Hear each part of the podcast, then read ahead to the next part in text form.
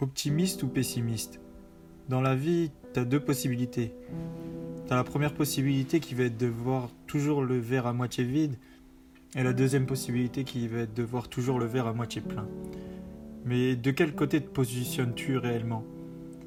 Si tu es pessimiste, laisse-moi te donner trois raisons qui vont t'aider peut-être et te pousser à devenir plus optimiste. La première, c'est que lorsque tu es optimiste, tu ouvres des possibilités et tu transmets beaucoup plus de volonté et d'énergie à la mission que tu souhaites accomplir. La deuxième raison, c'est qu'il a été prouvé qu'être optimiste augmente ton niveau de vie et ta satisfaction par rapport à cette dernière. Et la troisième raison, c'est que lorsque tu es pessimiste, tu perds deux fois. La première fois en pensant que tu n'arriveras pas à faire quelque chose, et la seconde fois lorsque tu auras échoué. Un optimiste voit l'opportunité dans chacune de ses actions. Le pessimiste, lui, voit la difficulté. Être optimiste peut vraiment te rapprocher du bonheur. Retrouvez tous les jours votre pensée du bonheur en vous abonnant à la chaîne et en activant la petite cloche.